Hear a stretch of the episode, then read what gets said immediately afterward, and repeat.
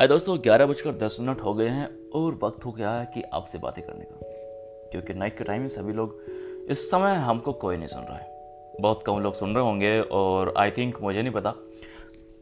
लेकिन क्या है कि दिन भर की भाग दौड़ में हमको शाम का कुछ वक्त मिलता है कि हम लोगों से बात करें, उनसे जाने कि उनका आज का दिन कैसा गया।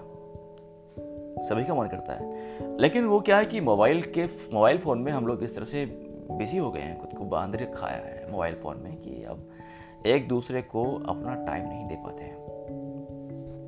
वो कहते हैं कि टेक्नोलॉजी ने हमें लेजी बना दिया है। पहले क्या होता था, पहले चीज़ें टाइम पर नहीं होती थी, लेकिन लोग कनेक्टेड थे। अब लोग सिर्फ़ कनेक्टेड हाई हेलो तक रह गए कभी मन हुआ, गुड मॉर्निंग, गुड इवनिंग बोल दिया, लेकिन रिश्तों की गहराई कम होती जा रही है। चीज़ें छूट रही हैं। क्योंकि हम लोग हम लोग खुद में सिमट के रह गए हैं। हम लोग किसी से बात करना पसंद नहीं कर रहे हैं। दिन भर काम करते हैं, शाम को आते हैं, मोबाइल में लग जाते हैं।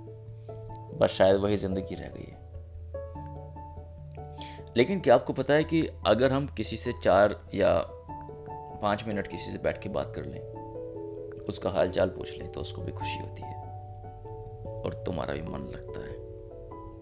कम से कम तुम्हें एक ऐसे इंसान से बात करने का मौका मिलता है जिसके पास इमोशंस हैं। मोबाइल के पास कोई इमोशन नहीं होते हैं, मित्र।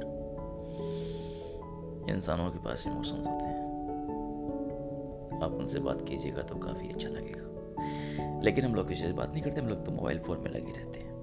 कभी गेम कभी व्हाट्सएप कभी कुछ कभी कुछ। क्या चल रहा है? कुछ समझ नहीं आ रहा।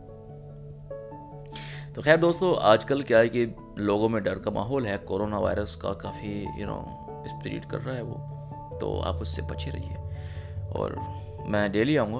मैं डेली कुछ ना कुछ डालूँगा, कुछ ना कुछ बात करूँगा। तो आज मैं वैसे बात करने वाला हूँ कि एजुकेशन के ऊपर। तो जैसा कि सब जानते हैं कि यार हमारे देश के अंदर एजुकेशन का कितना अभाव है।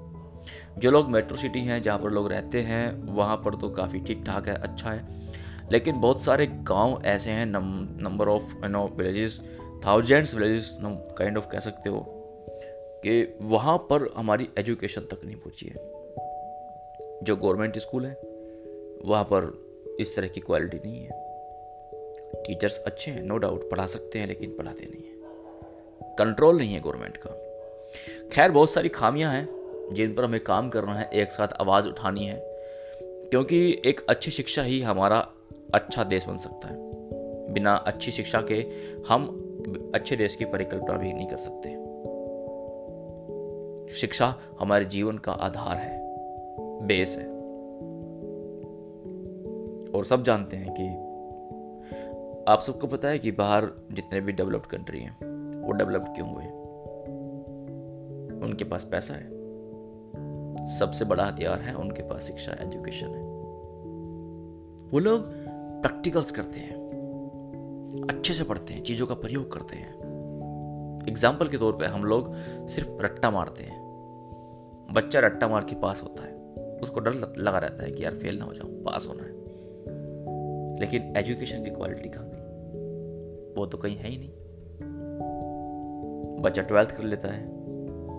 ट्वेल्थ के बाद ग्रेजुएशन बीटेक या फिर कोई ऐसा कोर्स उसके बाद क्या? जॉब लेकिन कंपनी वाले जॉब किसको देते हैं? जिसके पास क्वालिटी होती चीज़ों की। दिमाग होता है। दिमाग तो हमने रट्टा मारने में लगा दिया। तो क्या करें?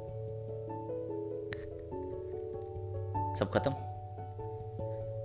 छोटी मोटी नौकरी कर लेते हैं। ज़िंदगी कट जाती है। लेकिन दोस्त, ज़िंदगी काटनी नहीं है। अगर तुम्हें ज़िंदगी जीनी अपने आने वाले बच्चों का भविष्य अच्छा करना है अच्छी एजुकेशन तो करवानी पड़ेगी।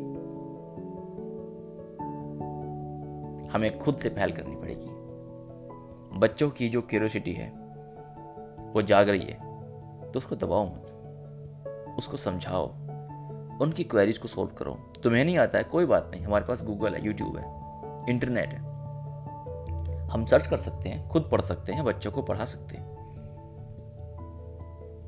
अगर गवर्नमेंट हमारी एजुकेशन क्वालिटी अच्छी नहीं कर रही है, हम प्रयास कर सकते हैं। अच्छी एजुकेशन का। अपने स्कूल के साथ साथ बच्चों को टेक्निकल चीज़ें भी सिखाइए। उन्हें हुनर भी सिखाइए। बहुत काम आएगा, बहुत काम आएगा। क्योंकि ज़िंदगी का नहीं पता, ज़िंदगी कब अपना उछाल कर दे और कब वो हुनरी उस बच्चे की ज़िंदगी बन जाए। खैर दोस्तों बने रहिए मेरे साथ, बने रहिएगा और कल हम फिर बात करेंगे किसी अच्छे से टॉपिक पर। तब के लिए शिवरात्रि सभी को प्यार।